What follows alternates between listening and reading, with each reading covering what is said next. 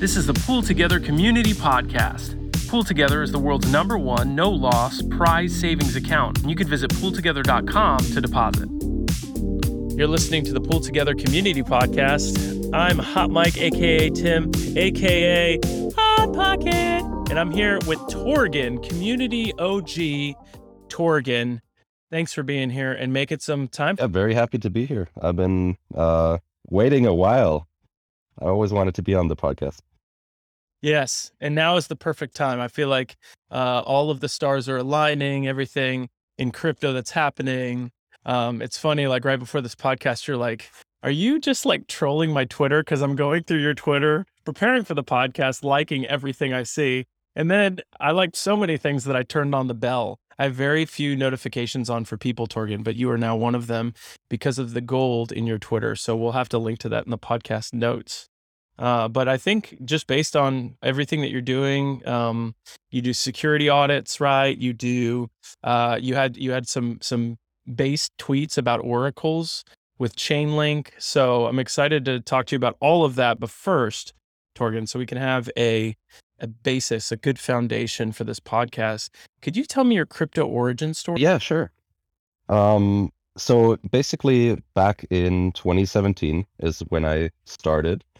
Um, that was between me finishing high school and starting university. I took like a year, a gap year. Um, and I was working a little bit in an internship, but also I had a lot of free time. So I like needed something to do uh, that was more useful than just watching Netflix all day. Um, so I, I thought, you know, I'd maybe look at some interesting financial things. And then I saw like Bitcoin was up, I don't know, 7,000% in a year which um, you know catches your eye, of course.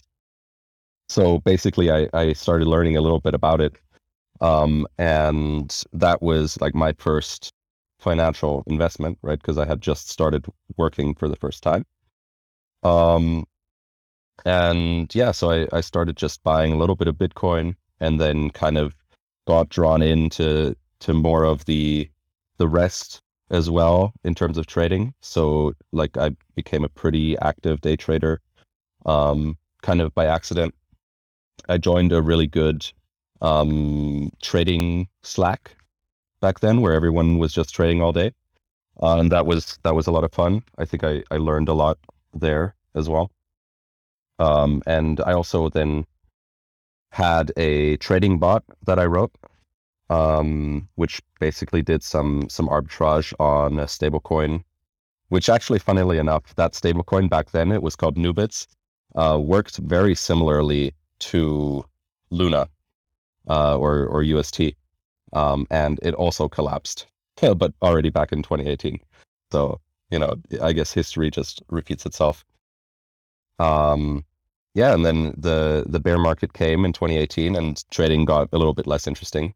So then I started my uh, computer science degree, um, and and kind of did that. And then two years ago, when DeFi Summer started, um, I I saw DeFi and like all the stuff that was possible about uh, with it, and especially flash loans. Like when I saw what a flash loan was for the first time, that just totally blew my mind. And I was like, oh my god, this is the coolest thing ever.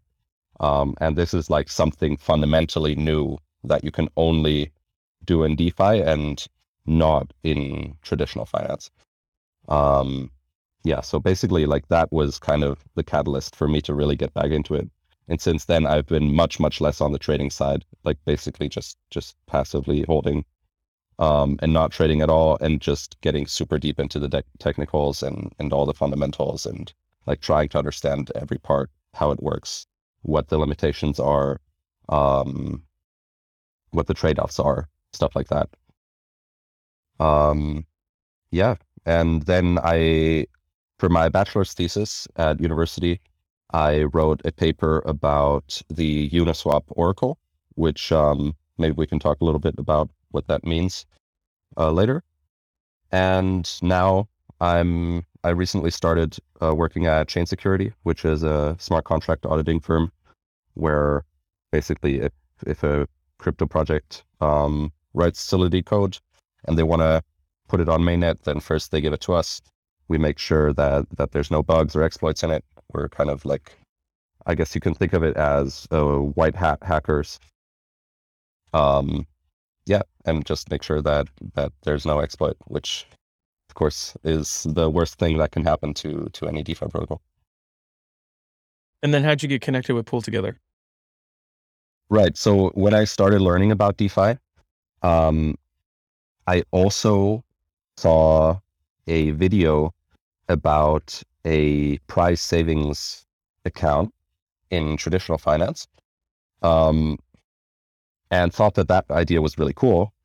And then since I had been learning about like Compound and Aave um, before that, it really just like clicked in my head, and I was like, "Oh my god, you need to make a prize savings account on in DeFi." Um, so basically, I was actually um, thinking about that before I even knew that Pool Together existed, and I was planning on building something like Pool Together myself, uh, like founding my own startup. Um, I even talked about it with with two of my um, two students from my year in university. We were like keen on doing it and started doing research on it, on how how exactly we would make it happen. Um, and then during that, we found Pool Together, and they had basically like already built everything that I wanted to build exactly the way that I had imagined it. Um, so that was just perfect. And then I I joined the Discord, you know, first as like opposition research to see what they were doing. Um, but then I I pretty quickly switched to like just being fully immersed into the Pool Together Discord as a contributor um, and just helping out here. Um, and yeah, basically stopped working on the competitor project and just tried to uh, contribute to Pool Together and, and make it the best thing that it can be because uh, it just like was already on the right. Yeah, it's so I I just had a conversation with a friend who's not in crypto at all, and I told him about this podcast, uh, but about Pool Together, and and and the thing he latched onto, he's like, "Oh, prizes! I like prizes. Can I do this?"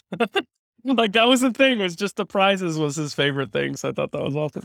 Um, so Torgin, uh, I want to pause and ask you uh, something related to what you said for newbies, for noobs, for normies is um, I feel like when when I, I've been getting into crypto since uh, I, I, dabbled in 2019 and dabbled in 2020. I've been full time in it since 2021 November, and I don't. I'm not a coder. I have experience with like HTML, CSS. I've I've done a little bit of intro Python, that sort of thing. But I feel like this space, you have to be able to read smart contracts. You have to be able to um, there's some level of of coding or some level of technical um, acumen that you need to have to be able to flourish here right now at least. So do you have any tips on that for, for, even just for me of like what i should do to to wet my whistle wet my technical whistle? Um yeah i mean i think basically solidity is the same as like any other programming language, right? Like the the very basic syntax is like the same as Java or or C sharp or anything like that. Um, and I think even if you just know any other programming language, you can read the code and like roughly understand what is going on. Um, I think if you've never programmed before, then like there's not really that much you can do. Like you just need to take an introduction to programming in like any language. Um, but I think after that, just go out and read some code, right? Like all the GitHubs are public, everything is open source. So just find some uh, project that ideally you already know a little bit how it works, right? Like so in your case, maybe the the Pool Together GitHub, and try and see like if you can figure out how the stuff um, maps onto the smart contracts and like how the documentation relates to to the actual code. And uh yeah just just try it like okay so how did you then go from security with um uh what is it? You said it chain security to so white hat hacking to now you're leading grant or you, yeah you're you're on grants at pool together. How did that position work out? Because I would think that you'd be on security or treasury or something like that, but like grants is is your baby. Can you tell me about forming grants and and like how you how you came to know and love that position? Yeah, so I mean, I've been at Pool Together Grants for longer than I have been doing smart contract audits. So Pool Together Grants was founded actually pretty much one year ago today. Um, and so I I've only been at Chain Security for about two months. So the the order is actually different. Um, but yeah, basically, like at some point, the community just decided that it would be useful to have a grants program because we had tons of cool ideas bubbling up everywhere, but like not really a defined way of how to fund them. Right. And um, if maybe someone wants to do something cool and needs $5,000 uh, to do it, then the only way that you could do that before was to make a PTIP, um, a Pool Together improvement proposal. But that has a lot of over for it to go through. So just one proposal per week, but probably even less than that. Um, so basically, we saw that in, uh, or not, not we, it was actually at the very beginning of this, I was not directly involved. Um, it was uh, some other people that that started it, uh, including Guy, I think, and Chris Crypto. Um, but basically, uh, there exist these grants committees for other protocols already. Um, so, for example, Uniswap or Compound had them, and we kind of modeled our uh, grants committee after that. Um, yeah, and so basically at this point, the idea of the grants committee is to fund like potentially smaller initiatives without the full overhead of doing a PTIP. Um, and then that basically removes some of the friction from governance because it's also a problem if you ask governance to decide too many things because people just start getting apathetic, right? So instead, you want to give governance a couple big high impact things to think about where they can really like where it's worth devoting their time because a lot of different people are going to be looking at a PTIP. And then for smaller things, we basically have the grants committee, which is myself and uh, five other people right now. And there, we are kind of in charge of looking at the proposals that we get and seeing if we think that it's uh, useful for the Pool Together protocol, um, and then deciding if it should get funded or not. So you, I don't know how to pronounce like DDoSing governance is not. This is kind of like preventing that, and uh, that's this is so. So now you guys get all the spam, right? You get right because you have the the accessible money, so you probably get a lot of people that are like, "Oh, grants! I've never heard of Pool Together ever before in my life, but you got grants money, so I'm gonna pitch something." Yeah. So how do you handle that? It happens quite a bit that people basically just send us their VC pitch decks. Uh, and sometimes like Pool Together is not even um, mentioned in the application once, right? It doesn't say how their thing is ever gonna bring value to Pool Together. And it's just like a new NFT market platform or something like that. Um, so we do get those quite a bit. And basically like if they don't even state how their thing is related to Pool Together, then that's usually just an auto deny. Um, and then if they're building something that could bring direct value to to Pool Together, then usually we we talk to them. Um, but also it's often the case that it's like very early stage things where basically the only thing they have is an idea um, and then in those cases, we're usually very cautious. We we'd rather like have them come back later when they actually have a product, and then we could maybe facilitate facilitate them integrating the product with Pool Together. Um, so, for example, there's a, a mobile wallet called Orange Wallet, and there we did exactly that. So we we gave them a grant for them to integrate Pool Together into Orange Wallet, and now if you are an Orange Wallet user, you can deposit into Pool Together really easily. It's like really neatly um, included into their UI. There's a DeFi panel, and within two clicks, you can deposit into Pool Together, which is actually a a better user flow, I would say, even than using the the Pool Together app itself, and especially considering that it's on mobile. So the Discord wants to know, Torgin, what's your favorite grant that has been administered today? So, I mean, I think the the fact that I just brought up Orange Wallet definitely shows that I I really like that one. Um, I think I loved the Christmas cards as well. So we had a um, Christmas card that was uh, designed by Oops, our our favorite Pool Together artist, um, with a fat Santa uh, that was ledging into a hot tub, very very on brand.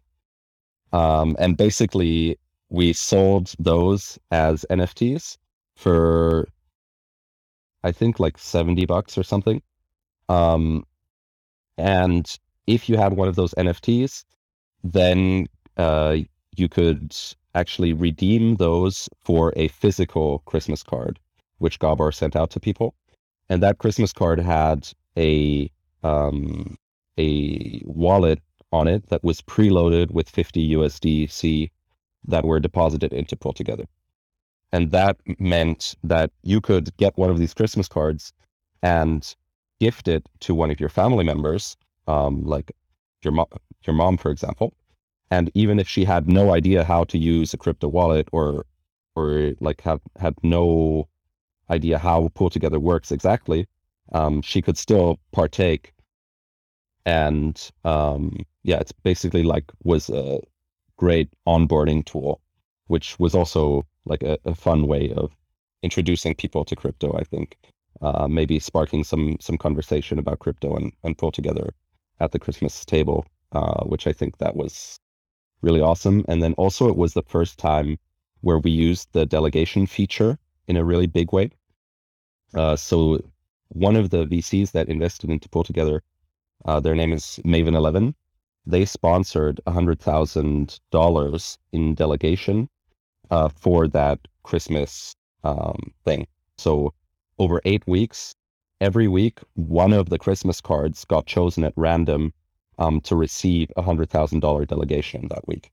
So then that person would have the winning chances as if they had a hundred thousand dollars deposited, um, which I think is also like a really awesome thing, especially for people that were like newly onboarded, right? To have that experience of winning every single day, because with that with that amount deposited, it's basically guaranteed to win every day. Yeah, winning every day is the best. That's uh that was I love that. I thought that was so powerful. And I did buy I bought one Christmas card and then I like got FOMO. I was like, wait, I need to get more. And so I think I bought uh, ETH went up or something. And so it went from like 60 bucks to like a hundred dollars and I even bid lower, but then I felt bad for bidding lower because I think we were giving the money to charity or there there's something something uh very generous about it. And I then I felt bad. So I just bought it double when when the price doubled and I and it's been a really helpful way. And even with like the smaller amounts, um, I was able to delegate to those people that I got on board with those Christmas card things. So now I'm in the chat. I'm like, oh, we should do something more with those Christmas cards. That was so good. It was so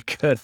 So, uh, but yeah, that's a that was a very good. That was my first um, Pool Together NFT experience, and now we've got so many Pool Together NFTs. But thanks for doing that. Um, there's no question there. Just just me excited about Christmas card. Maybe we'll have to. We, we gotta like we gotta make a better one this year for Christmas.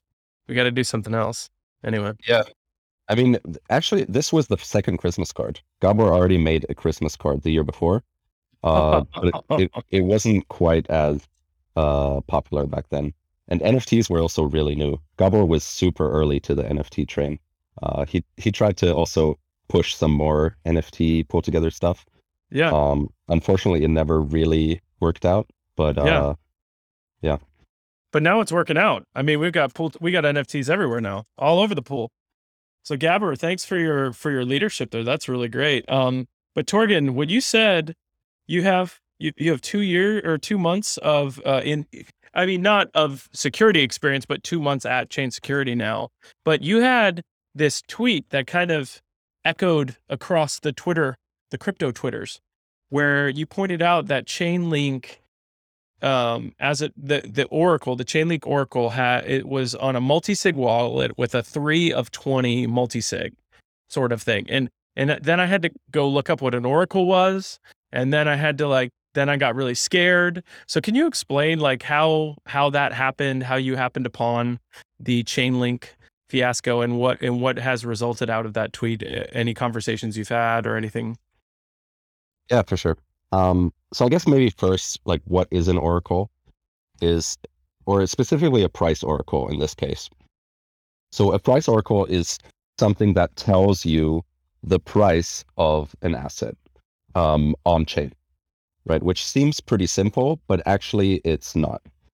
Um, so, for example, a smart contract doesn't know anything about the real world, right? It doesn't know how much one ETH is worth, for example. So it needs a an oracle to tell it how much one ETH is worth if that is part of the system. Um, and there are different ways to do this. And one way is that you just take the price feeds from um, centralized exchanges, which are off chain, right? So like Coinbase, Binance, uh, Crypto.com, they all have a price for ETH. And this is basically what Chainlink does. So Chainlink is a way to get these price feeds that are off chain and you uh, read them and then you aggregate them and you post that result on chain. And then a smart contract can go read the Chainlink price feed and then can find out how much one ETH is worth. And for example, if you have a lending protocol like Aave, um, there it's super important that the smart contract knows exactly how much the different assets are worth. And if uh, the Oracle reports prices that are very wrong, then basically all funds can be stolen um, in the worst case. So it's super critical that these oracles uh, are correct and that they can't be manipulated. Um, and so, as I mentioned before, that's this Oracle problem is something that I've also actually done formal research on. So, my bachelor's thesis, which I turned into a paper afterwards, um, that I actually published uh, a couple weeks ago, was on the Uniswap Oracle. And in doing work for that, I of course also looked at at the Chainlink uh, Oracle. So that's kind of why I'm interested in oracles. Um, but there, I was mostly looking at like how the Chainlink Oracle system works, and that is actually totally separate from this thing that I pointed out um, with the multisig, because basically Chainlink has built this huge um, protocol that is supposedly a decentralized Oracle system where they also have like staking and and whatever to to make it work. And um, all of that rests on top of a base smart contract on the Ethereum blockchain, right? Everything is basically built on top of a root contract. And that root contract has a field which is called owner. And what that owner can do is upgrade this code in that root smart contract, which basically means you can replace any functionality in that smart contract uh, in any way that you want. And um, so that means that if that owner is compromised, then anything that you have built on top doesn't matter at all because you can just replace the stuff that's built on top with like your own malicious version of it. So it's super important that this upgradability um, is not easily exploited. Well, is that bad design in the first place that you could have like God mode unlocked with the root smart contract? So it's a trade off. If there is some critical bug that you know about and you want to fix, then of course the God mode is super useful, right? In order to respond quickly to that um, to that bug. Um, I would say you definitely have to be super careful with how you handle the access to God mode. Um, and you know, I think there is a point to say that maybe the God mode shouldn't exist at all. But I think in like fairly early stage projects, it usually makes sense as long as you have like good checks and balances on it. And then eventually you probably want to remove the God mode um, entirely. Uh, So- but now so you- the Go for Mhm. it. so that this uh like keeping your god mode safe that is exactly where the thing that i pointed out um comes into play. So this God mode is controlled in chainlink uh by a multisig which is a 3 of 20 multisig. So that means there's 20 authorized signers which nobody really knows uh, who they are as far as i can tell. And as long as three of them sign, then you can replace the smart contract implementation, meaning you can like do anything you want. And that is, of course, a big risk because if three of those people are either evil or get compromised or anything like that, uh, then the oracles can report incorrect prices, and then anything using those oracles um, will fail. So that especially includes uh, which has multiple billion dollars um, inside of it, and all of those could be stolen if the Chainlink Oracle is manipulated. This is where you tell me that everything was fixed after your tweet because everybody's like, oh, yes, we should not have this. Chainlink saw the light and they fixed it. Correct? Uh, you would think so, but no. So apparently, Chainlink has been aware of this for many months. Um, there's another smart contract auditor. His name is Mudit Gupta. He mostly works on Polygon.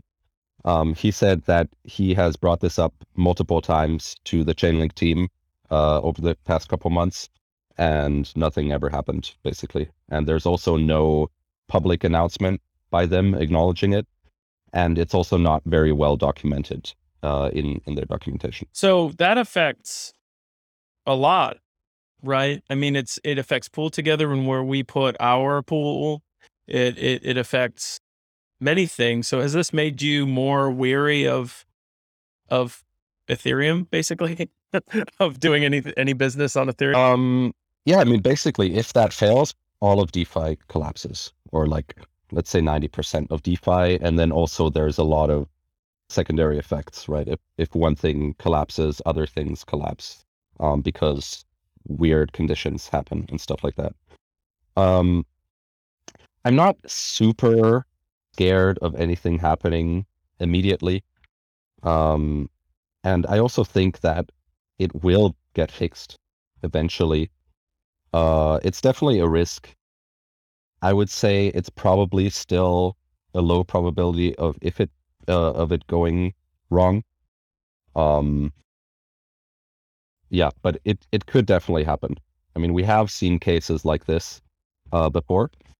So specifically, the Ronin bridge hack, which was the Axie Infinity chain, um, that bridge was also controlled by a multisig, and there, um, the smart contracts all worked exactly the way that they should, but those um, signers, and in that case it was a five of nine multisig, five of those signers got compromised just by a normal um, like cyber attack where someone hacked into into their servers that were controlling those keys.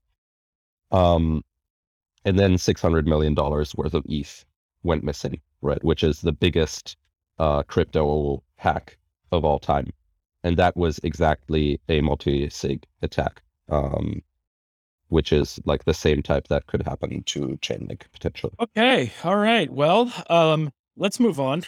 so you wanted to talk about Uniswap oracles. I mean, and I know, uh, so I know a little bit because I watched some videos, but it's like an automatic market maker, and they have this really elegant formula for pricing.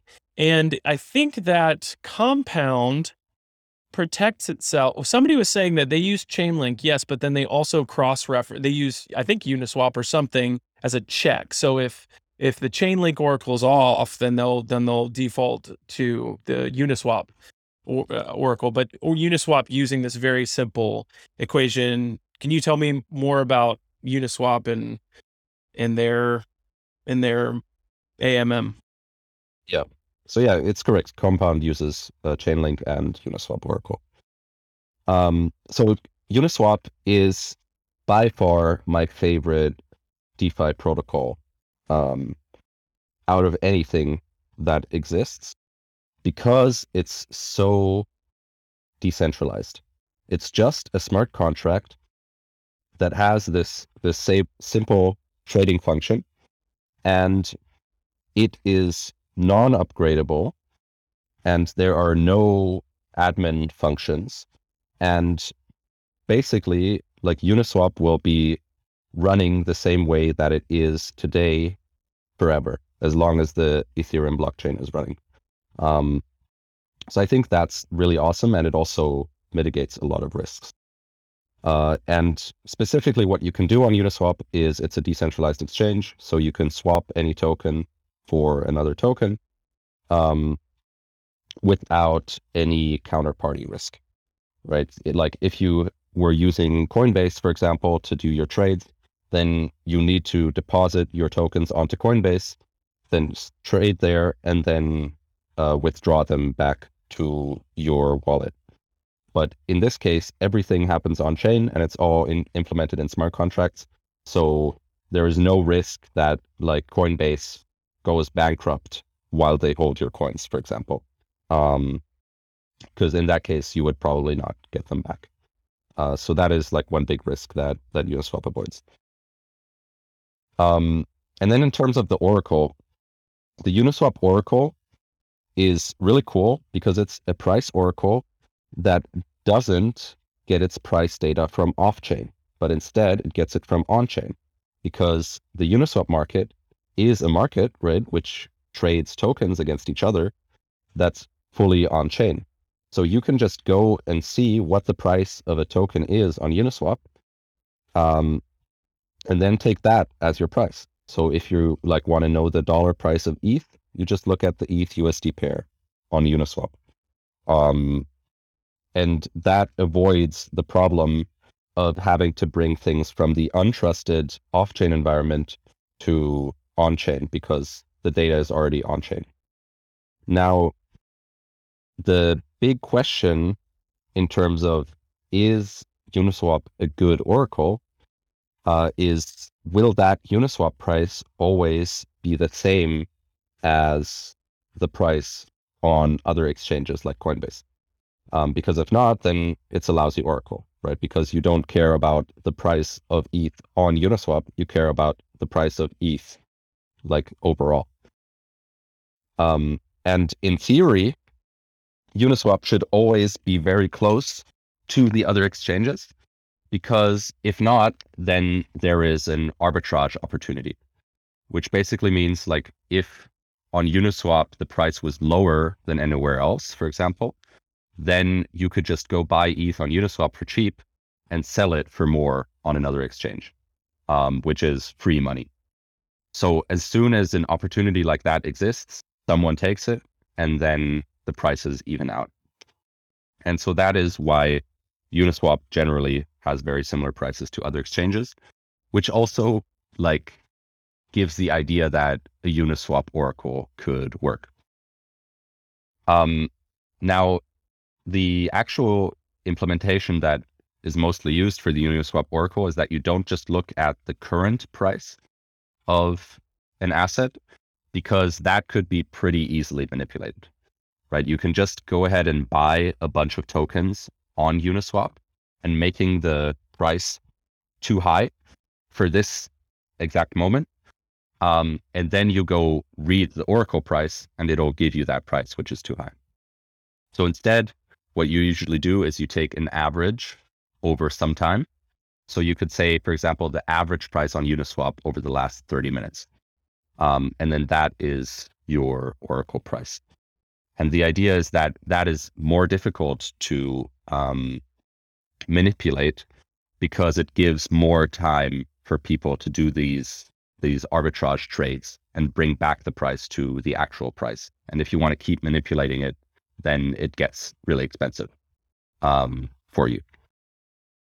And that uh, cost of manipulation is what I uh, analyzed in my paper. And basically, I showed um, that there are some ways in which you can attack the Oracle that make it cheaper to attack.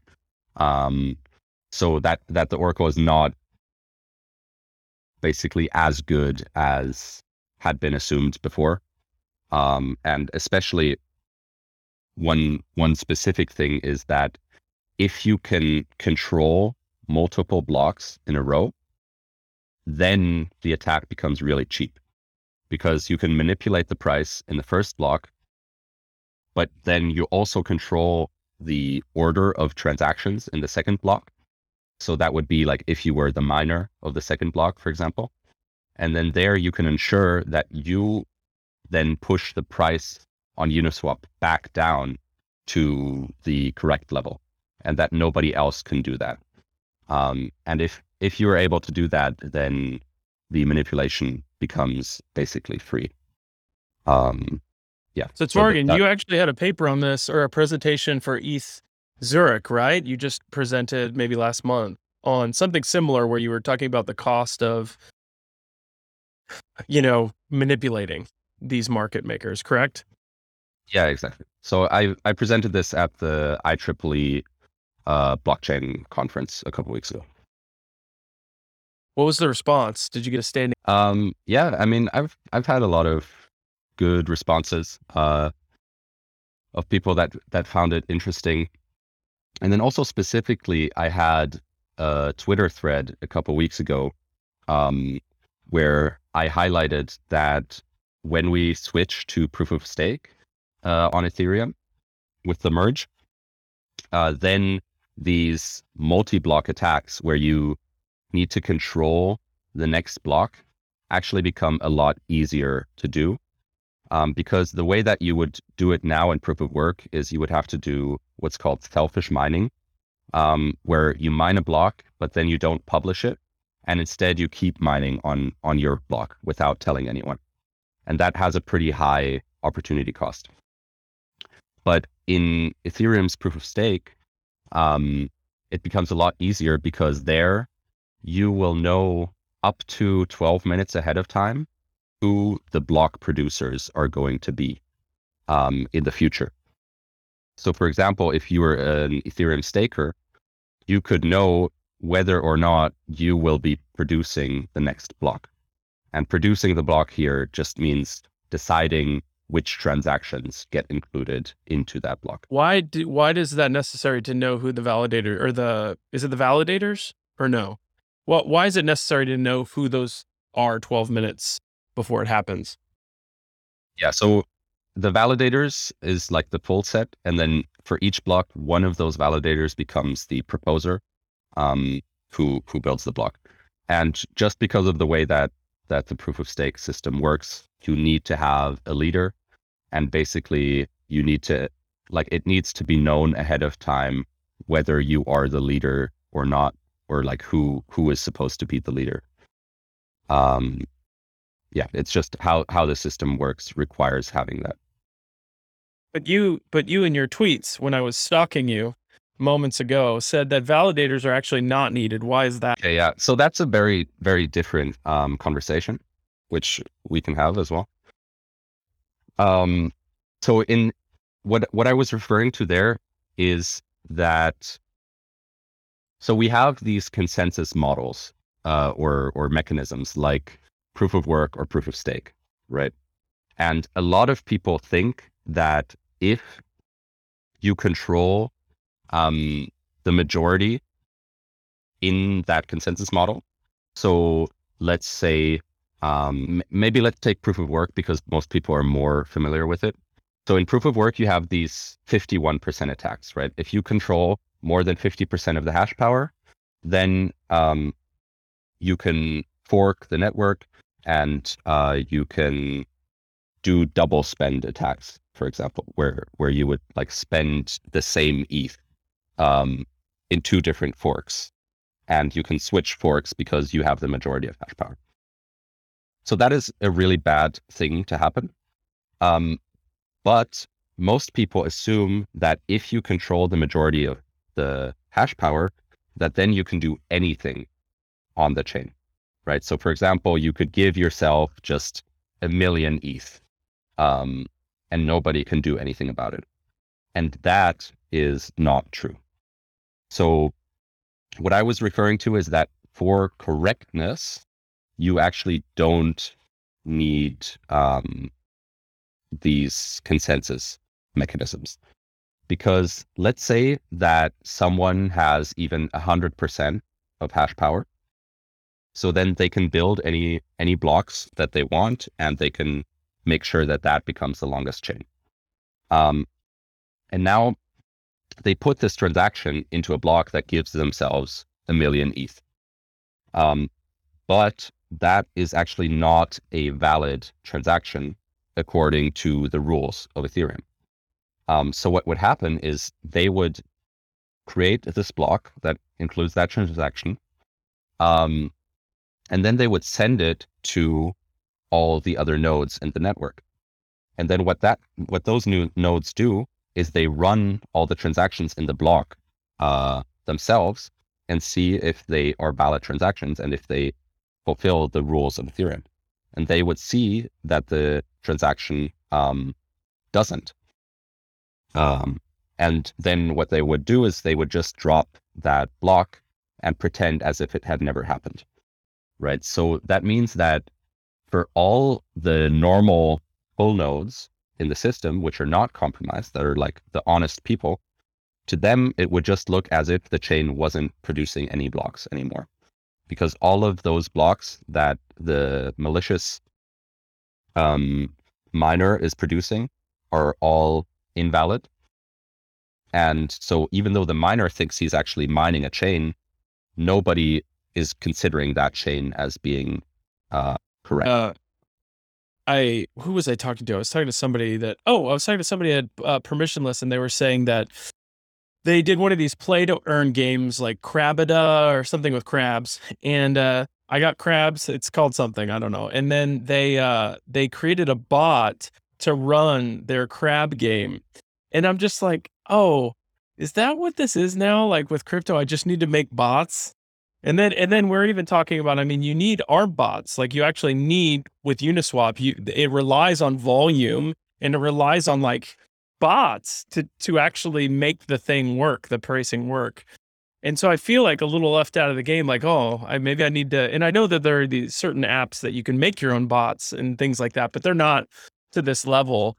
Um is ETH2 going to be I mean, it's gotta be bot heavy. There's not No, I just feel left out with the bots. Okay, Torgin. But can you let's talk about ETH two, and then also if you want to make me feel better about not being able to bot.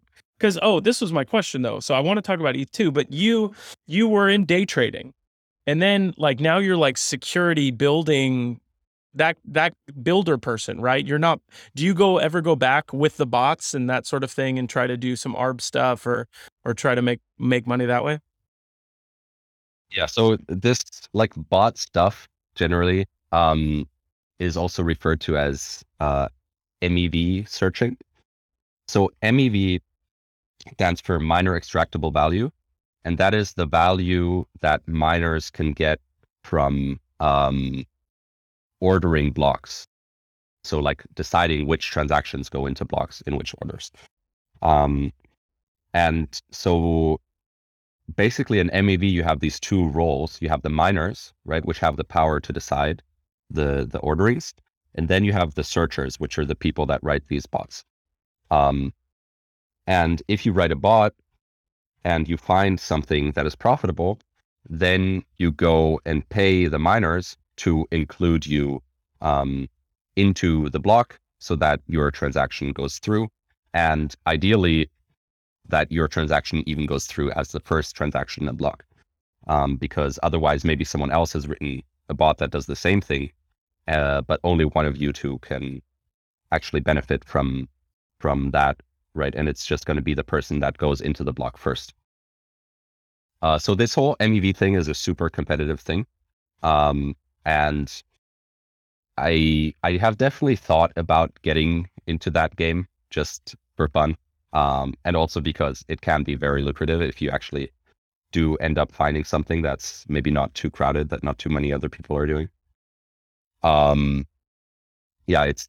I think it's definitely super interesting. I think it's not something that like non-technical people or uh, like it, it's not something for everyone. It's if you're willing to get super specialized and you're already a pretty decent programmer, uh, then I think it, it can be interesting.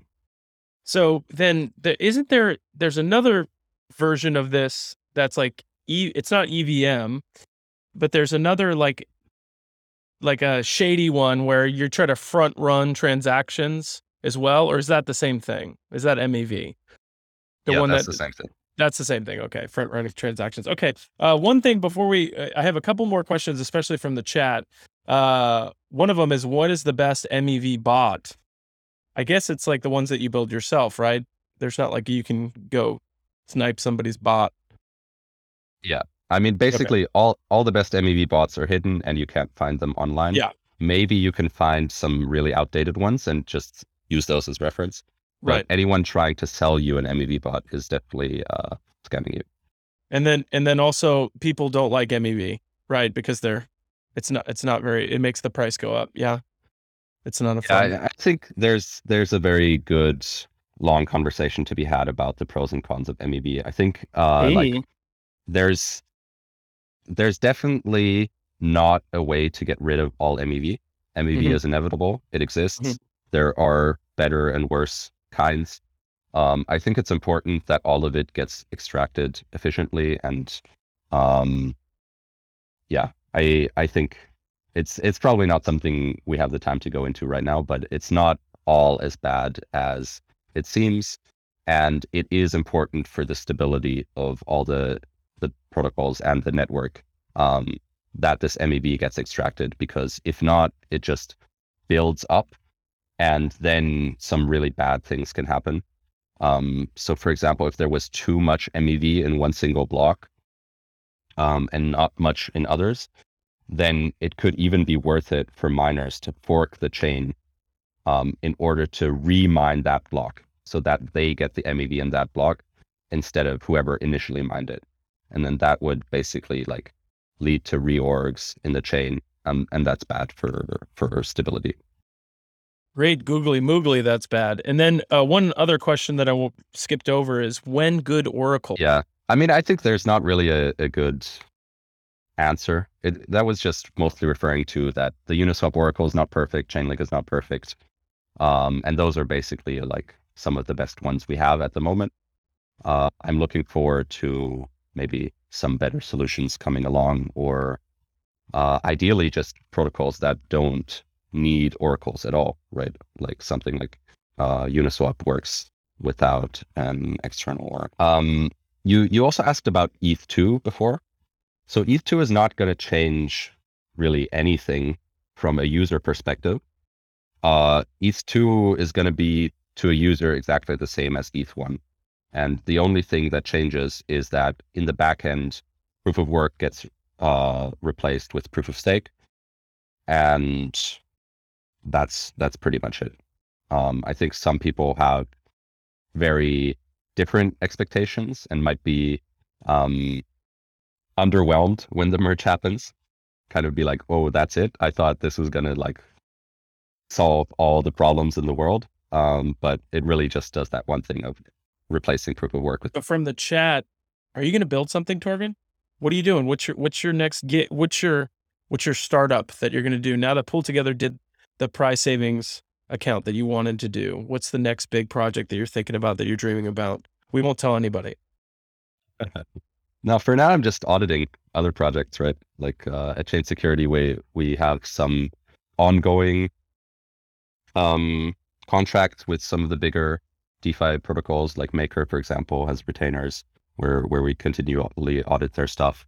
Uh, and then also there's just a bunch of other cool projects that that come um, and want audits from us. So I think that that's actually a really great way of seeing a bunch of different audit uh, a, a bunch of different projects because basically every three weeks or so, I just get to see a new code code base and um, try and figure out what the problems with it are. And I think that's even more fun to me than actually building something myself.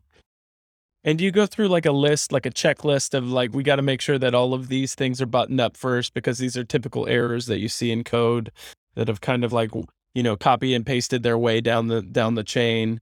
You have that checklist and then and then you go for the more creative stuff like, oh, I've never seen this before. There might be something interesting there. Is what, what's your process when you audit? Yeah, exactly. That's basically one part of it is we have a, a big checklist of stuff. Um, but then most of it is actually just really going through the code line by line and making sure that you understand every single part of it and why everything is exactly the way that it is. Um, and then trying to just come up with weird situations where where something could go wrong. Um, yeah. And you've been doing it for two months because my I would be like, oh, have you audited something and then somebody found something past that, but you, you, it's not a lot of time. Two months is well, I guess it is a lot of time in crypto, but uh, yeah, I'm I'm definitely I haven't uh done very much myself, but the the company has done a lot of audits and actually somewhat surprisingly, I think there has never been a major bug that that slipped past them. So that's uh that's actually really cool to have a kind of spotless track record like that. I think there's not a lot of audit firms that have that. It's really great. So when you look at the landscape for 2020, as grim as it seems, as sad as we are, what do you see out in the in the in the landscape that you're excited about as far as projects, as far as NFTs, as far as tokens, as far as new tech, new innovation? What do you see out there, Torgin, or or maybe even things that you want to see that aren't there? I think the biggest things are layer twos.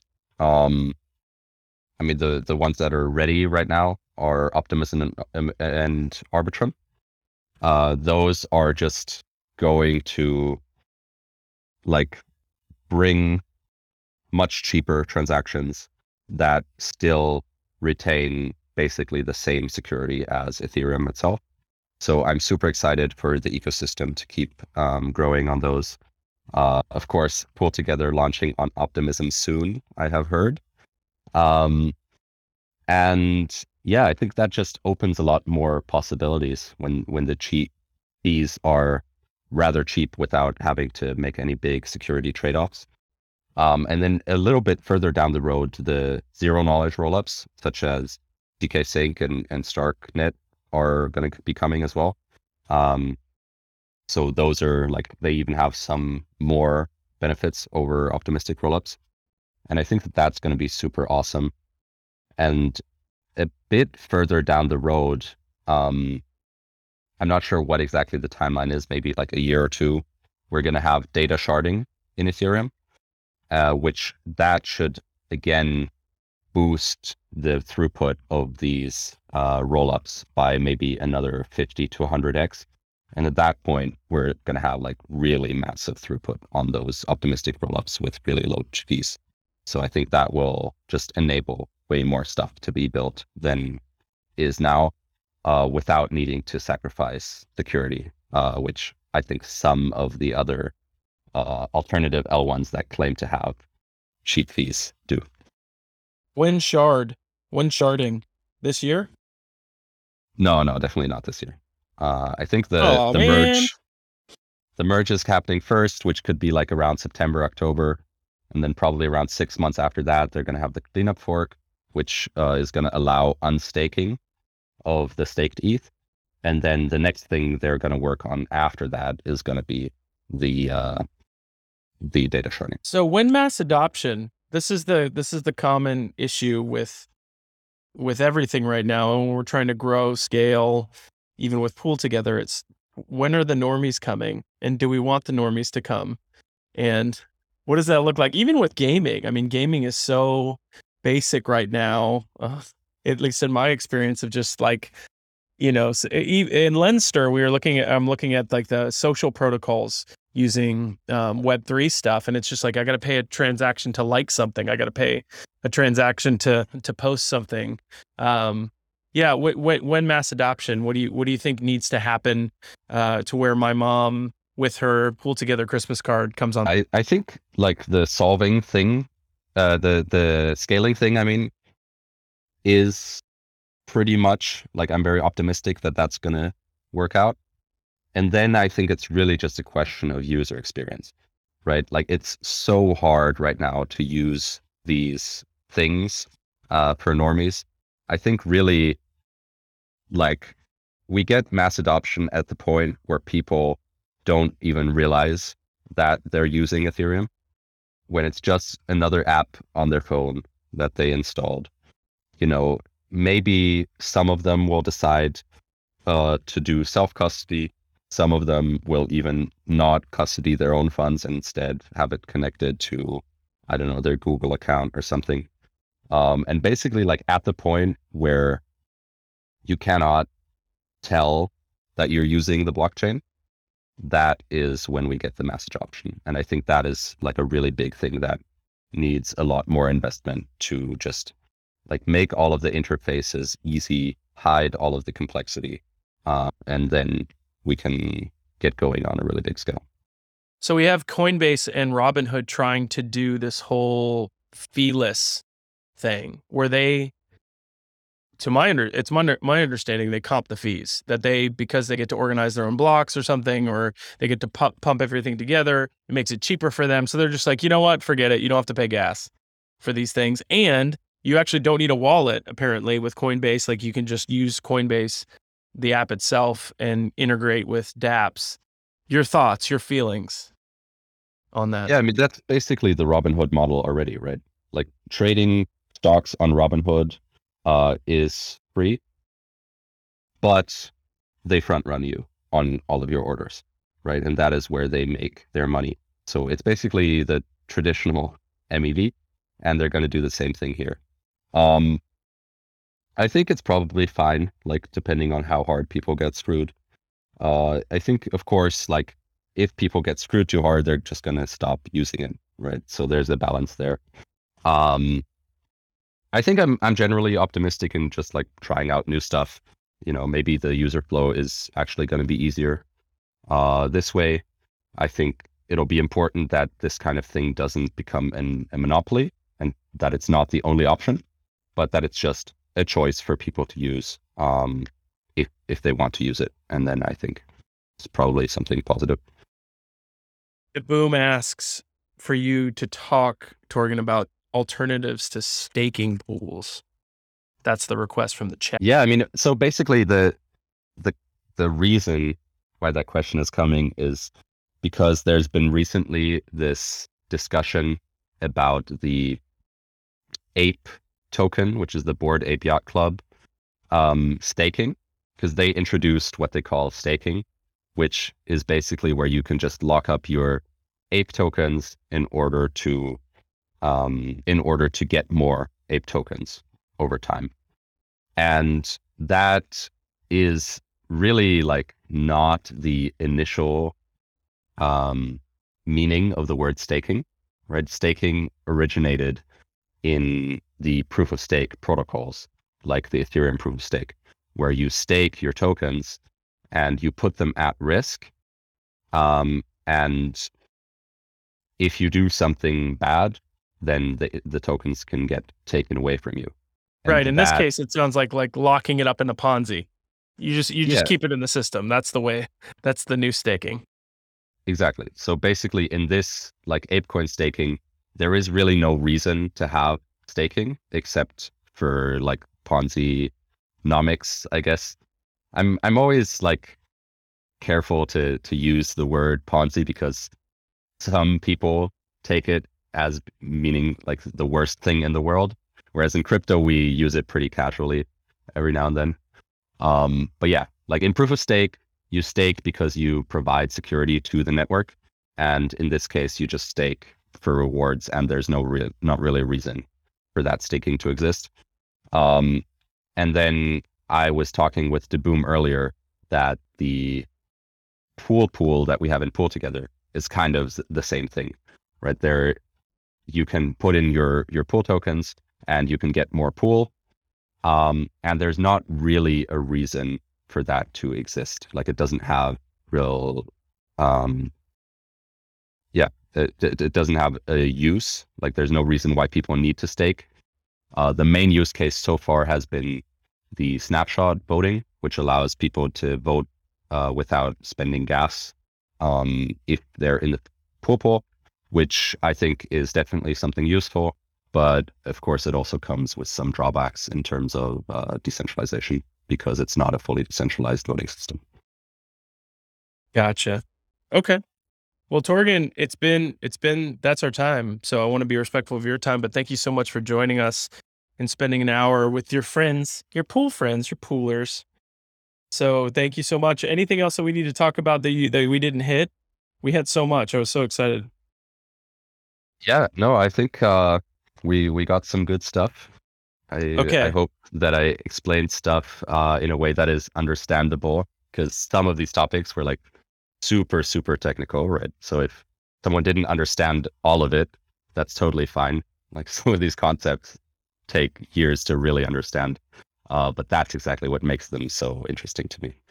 No, I mean, and you, when I tell people when they get into crypto, I say that you can either invest slash trade, you can build, you can explore, and I think education is a huge piece that uh, that you just helped us with today. This is Giga Brain stuff on the podcast. So thank you so much, Torgin. Yep, you're very welcome, and thanks for having me on. Thanks for listening to the Pool Together Community Podcast. You can visit pooltogether.com to deposit, and we'd love to hear what you thought about today's episode. So visit the Pool Together Discord and let us know.